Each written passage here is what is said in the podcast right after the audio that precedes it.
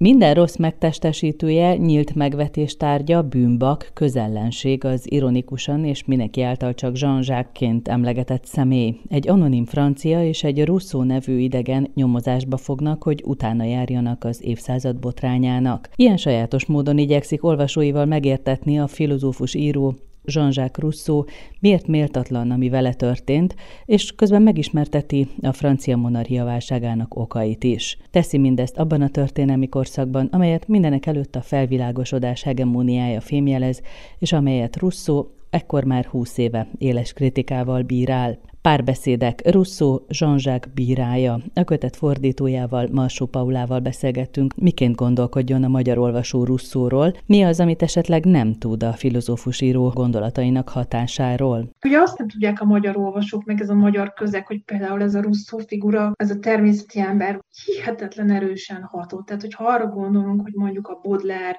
féle ugye a párizsi kószálló, az összes vagabond, a német romantika, a Goethe szerelme Rousseau iránt, a Kant végtelen szerelme Rousseau iránt, az egész francia új hullám, az összes ilyen különc, különálló figura, aki saját magának alkot törvényt, aki engedetlen, ez, ez az egész nonchalance kultúra, vagy kultusz, ami, ami a francia kultúrának egy hihetetlenül meghatározó része. Ugye nem is beszélve ugye a szív, a szív kultuszáról, vagy amit ugye Rousseau képvisel, ez a ellenkartéziánizmus, tehát hogy ez a gondolkodom, tehát vagyok hmm. helyett az érzek, tehát létezem, megközelítés, tehát hogy hozzánk ezek közvetítéssel jutnak el, mert mi nem a francia kultúrában élünk, de amikor mondjuk a, a francia mozi, új hullámos darabjait nézzük, akkor ezek nagyon ott vannak, de számunkra ez nem kézenfekvő, hogy ennek milyen hagyománya van, vagy mi az előtörténete, vagy hogy hogy képződtek meg ezek a toposzok. De mondjuk azért az is fura, hogy ugye mit tanultunk mi Russzóról, tehát azt ugye, hogy Csokonai azt mondta, mint Russzó Ermenonvillében ember és polgár leszek. Na de ki értette ezt? Ez arról szól, hogy Russo Ermenonvillében ugye ott halt meg, tehát ez egy ilyen kis falu Párizs mellett, kb. 60 kilométerre, egy gazdag barátja szállást adott neki, és akkor egy kis kunyhóban ott ő írt, meg dolgozgatott, és ott halt meg. Tehát, hogy ez a, mint Russo Ermenonville-ben, tehát hogy a teljes kitakadottságban, elszigeteltségben ember és polgár leszek. Tehát, hogy csak egy ilyen marginális helyzetben lehetséges az, hogy én egyszerre leszek ember és polgár, mert ez abszolút nem működhet a való életben, hiszen vagy polgár vagyok, és a saját élvezetemet, előnyeimet, prosperitásomat helyezem előtérbe, vagy pedig ember vagyok, és egy egészen más filozófiát követek. Ez a kettő nem megy együtt ebben a kapitalizálódó polgári valóságban, és Rousseau ezt fogta meg igazából. Milyen jelentősége van ennek a kötetnek? A legfontosabb dolog, hogy ez egy teljes mértékben ismeretlen Rousseau mű. Holott ez egy befejezett szöveg, tehát a vallomásokhoz, vagy a magányos sétálókhoz viszonyítva ennek van eleje, közepe, vége. Ez nem egy töredékes mű. Ezzel együtt abszolút marginalizált helyzetben van a russzó recepcióban, akár a francia, akár a nemzetközi russzó recepció tekintetében, Magyarországon pedig véletlenül nagyon kevesen, vagy szinte azt mondanám, hogy egy-két szakértőtől eltekintve szinte senki nem ismeri ezt a művet.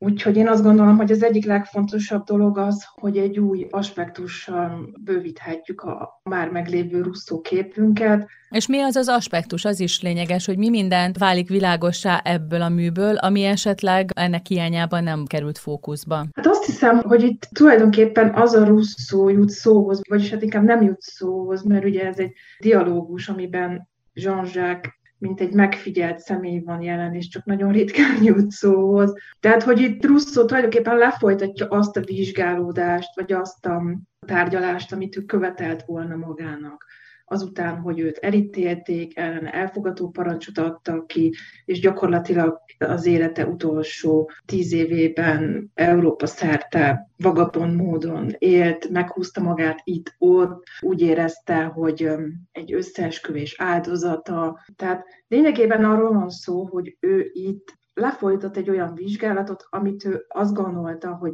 megillette volna őt.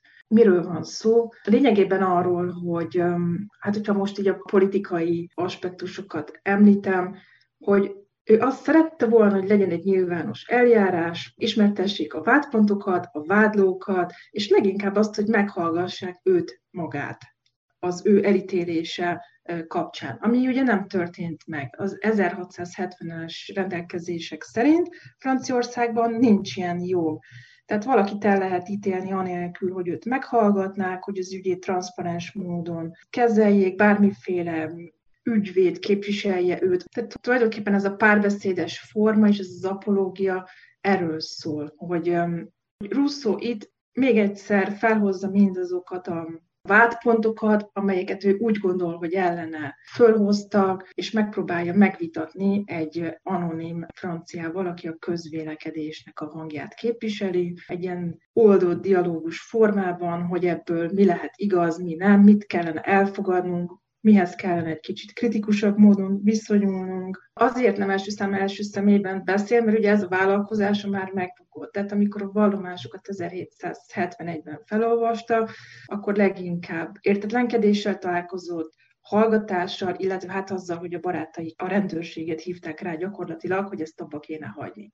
És a vallomások nagy vállalkozása arról szólt, hogy ő, ő saját magát tisztázza, hogy ő elmondja az ő élettörténetét, gondolkodás történetét, az életét röviden. Nem biztos, hogy mindenki számára világos, hogy miért vált veszélyesé Russzó az ő gondolatai, a kritikai hangvétele, az, amit látott és amit szóvá tett, mert hogy eleinte ugye ő nagyon híres volt, és eleinte ünnepelték őt, aztán ez elmúlt. Igen, így van. De Russzó három ponton sértett érdeket. Először is ugye megsértette az állami adminisztráció felségterületét, amikor a társadalmi szerződést publikálta, a második értekezést publikálta, majd megsértette az egyház érdekét, amikor az Emilben arról beszélt, hogy minden ember jónak születik, eredendő bűn nélkül, ami azért egy botránykő, és a társadalom rontja meg az embert. A harmadik dolog pedig az, hogy megbántotta a filozófusokat is, tehát az első kettővel tulajdonképpen még elnavigálhatta volna az életét, hiszen Diderot is ült börtönben azért, mert állami vagy egyházi érdeket sértett. Tehát a legnagyobb bűnt akkor követte el Rousseau, amikor a filozófus barátaival szembe helyezkedett. Ennek voltak éppen több szakasza ismert, talán a legfontosabb az a, az a Genfi színház ügye.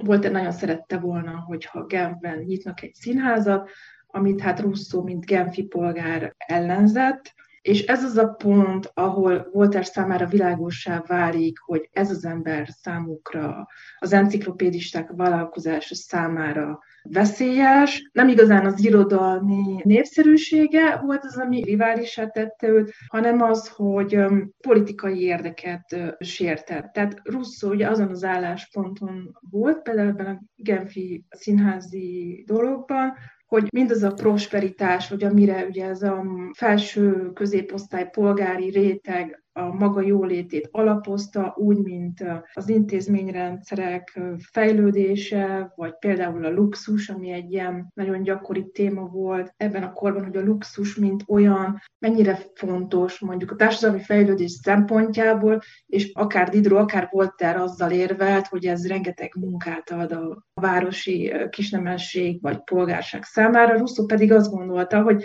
lehet, hogy ez 200 embernek munkát ad, de 200 ezer ember pedig éhezik létezik. Tehát, hogy nem, nem ezzel kellene foglalkozni, nem ez lenne a legfontosabb kérdés. De a színházügy, ez egy dolog volt. Ezzel együtt beszélhetnénk arról is, hogy, hogy Russo saját nevével vállalta azokat a szövegeket, amiket megírt, amivel nagyon nem értettek együtt az enciklopédista vagy filozófus barátai, mert ugye azért a politikai rendőrség nagyon keményen dolgozott, és könnyű volt börtönbe kerülni mondjuk azért, hogyha valaki a nézeteinek nyilvánosságot adott.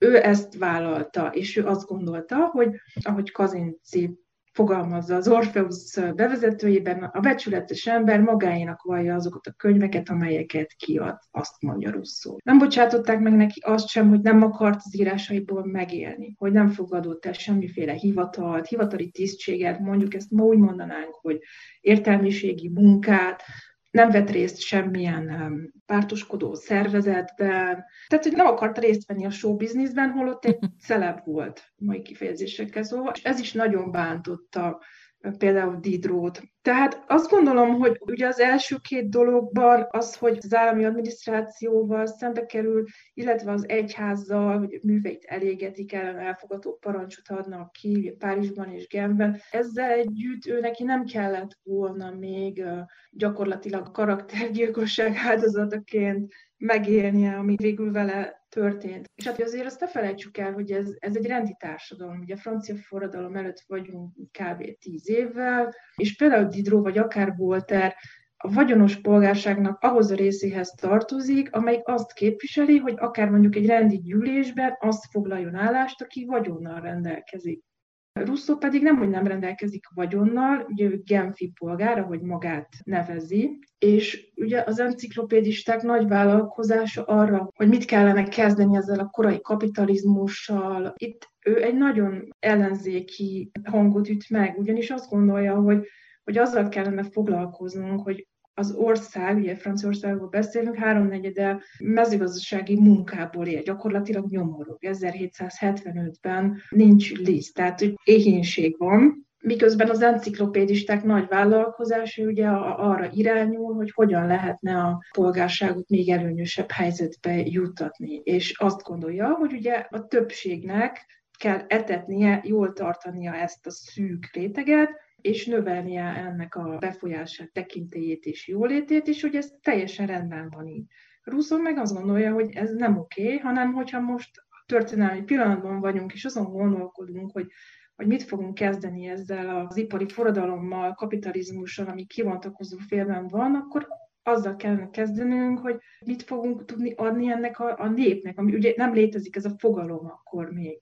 Tehát hogy tudjuk edukálni, hogy tudjuk ezt fölemelni, hogy tudjuk előnyösebb helyzetbe hozni, hogy tudunk egy új konstrukciót kitalálni, amiben együtt tudunk élni. Tehát, hogy ezek olyan markáns különbségek, amit nem lehetett um, szőnyeg alá söpörni, és hát mondjuk Russzónak hallatlan ékes szólása és írói tehetsége volt, tehát gyakorlatilag veszélyessé is vált például Volter számára, hiszen, hiszen miután az új élőiz megjelent, ő tényleg egy celebé vált. Figyeltek arra, hogy mit mond. Fontos arról beszélni, hogy ez a francia, akivel beszélget, milyen fázisokon megy át. Ugye három párbeszéd van ebben a kötetben, és mindegyikben másképp áll Jean-Jacques-hoz, másként látja ezeket az elveket, a műveket, az ő életét, életvitelét, hogyan viszi végig Rousseau az olvasót ezen a folyamaton. Én úgy látom, hogy tulajdonképpen ez az anonim francia, aki eleinte ugye a közvélemény hangját képviseli, a brosúrákét, a hírharangokét, a plegykarovatokét,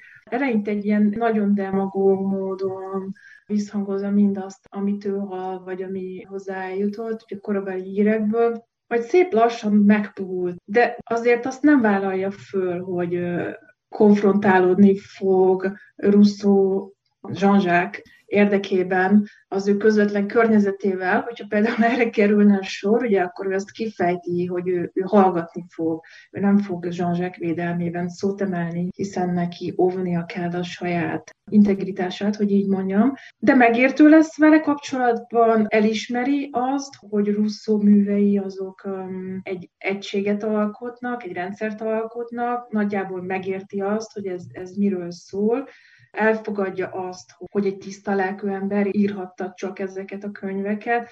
Tehát tulajdonképpen, mintha a mi ugye russzunk sikeresen manipulálna ezt a franciát, tehát hogy a francia fejében megszületik egy ilyen konszenzus, ami Russzó számára ugye annyira vágyót vagy óhajtót, hogy ugye csak etikailag jó ember írhat morálisan jó könyvet. Tehát ugye ez egy, körülbelül ez egy tébója mai olvasó számára, de Russzó ezt nagyon fontosnak tartotta, ez ott van e mögött, a mi mögött, hogy tisztázni kell a szerzőt, mert a, a szerző erkölcsi makulátlansága, hogy így mondjam, áll helyt a művekért. És a francia végül is, hát eljut odáig, hogy ezt belátja, és némiképpen szövetséget is vállal Russzóval abban, hogy Jean-Jacques emlékezetét híven megőrzi. Miért mondja Rousseau, hogy Jean-Jacques nem erényes? Hát itt ugye arról van szó, hogy ő egy ilyen természeti embert akar megformázni. Tehát, hogy azért nem erényes, hiszen ő tulajdonképpen egy társadalom kívüli lény,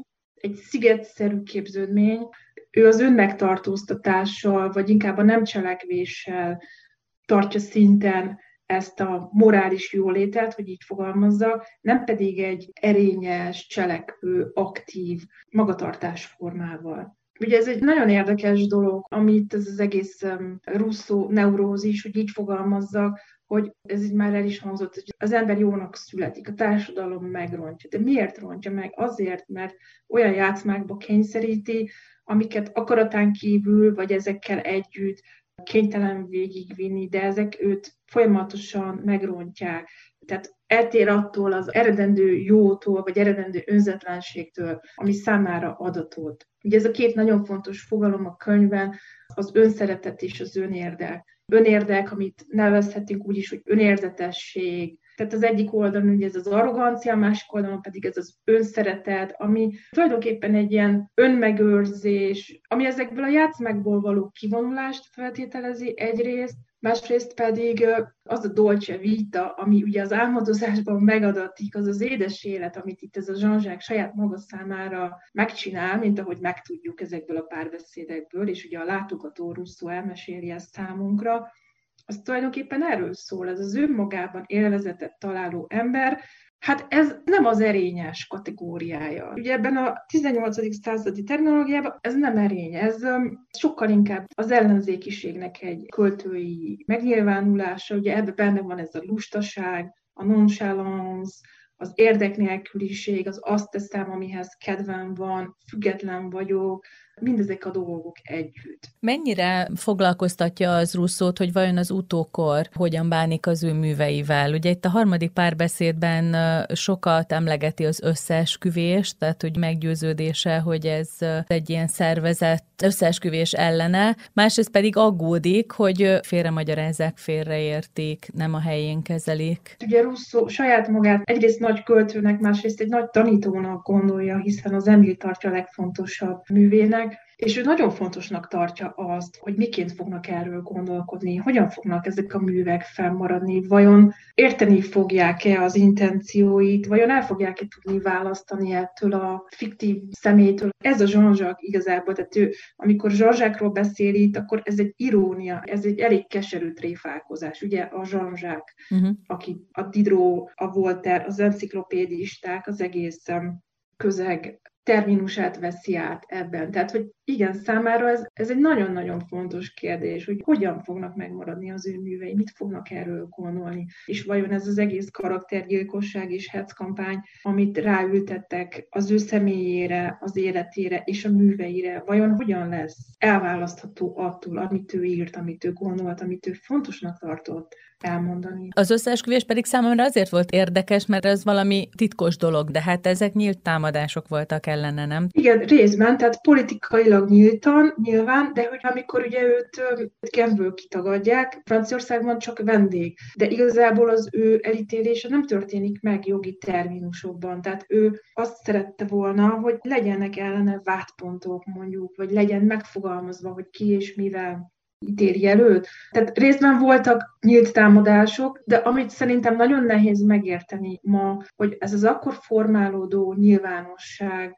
ami akkor mondjuk kávéházakban zajlott, vagy az utcai életben zajlott, vagy az ilyen brosúrákban, ugye ezek a korabeli médiumoknak ez a hallatlan virágzása, elterjedése, exponenciális fejlődése. Tehát, hogy olyan russzó kép alakult ki róla, így ebben a, a nyilvánosság terében, ami, ami számára már eleve egy ilyen folytogató, tehát megpékjózta őt, vagy egyfajta mhm. ítéletet fejezett ki. Tehát ugye ellene névtelenül adták ki a pamfletteket, vagy amikor Voltaire ugye a, egy polgár érzelmeiben ellene úszít, ezek névtelen brossúrák. Ugye ez az a híres szöveg, amiben világ áll egy kürtölve, hogy ő elhagyta a gyermekeit, holott ő ebből sosem csinált titkot, tehát hogy ő szinte az észszerűtlenségig próbált tisztességes maradni, amikor erről beszámolt egy barátjának egy levélben.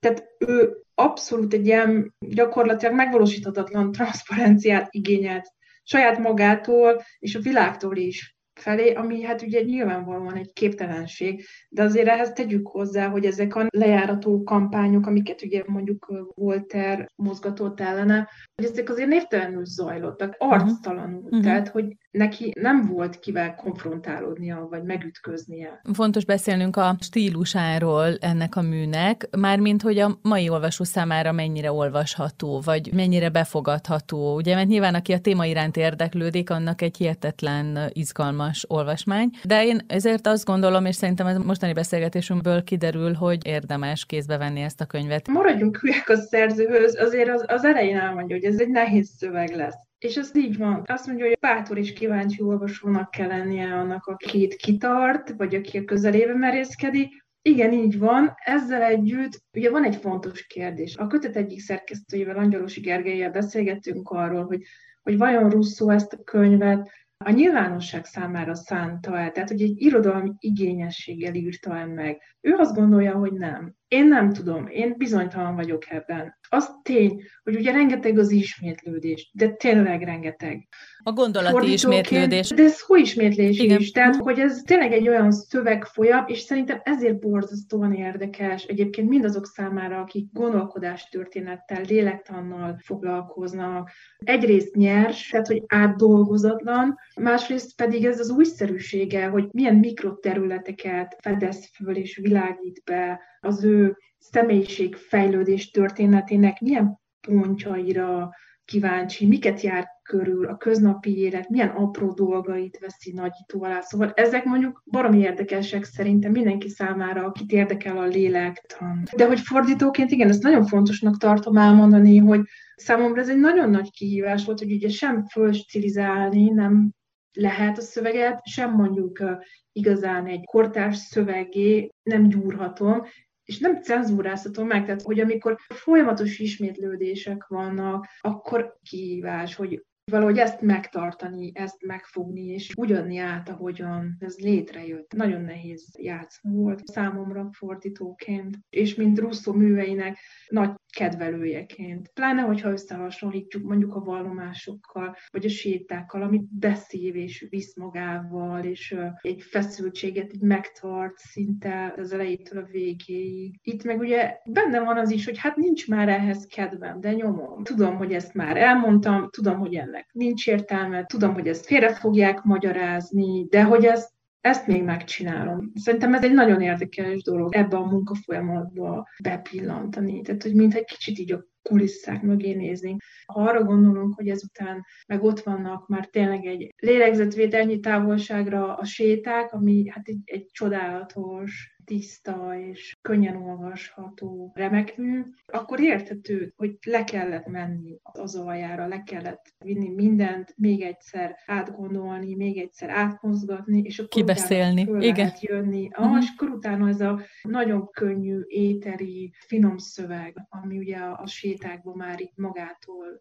működik és visz tovább. Ez halatlan. És ugye pont ez az, amit nem akarunk tudni, nem akarunk látni, nem akarunk vele foglalkozni. De nem csak ugye, ugye magyar recepcióról beszélek, hanem a franciáról, vagy akár a nemzetköziről is. Tehát, hogy ez a szöveg annyira kevéssé értett, és olyan kevesen foglalkoznak vele, vagy annyira kellemetlenül érinti ugye az egész recepciót, hogy nem, hát nem szeretik, nem szeretnek igazából vele foglalkozni.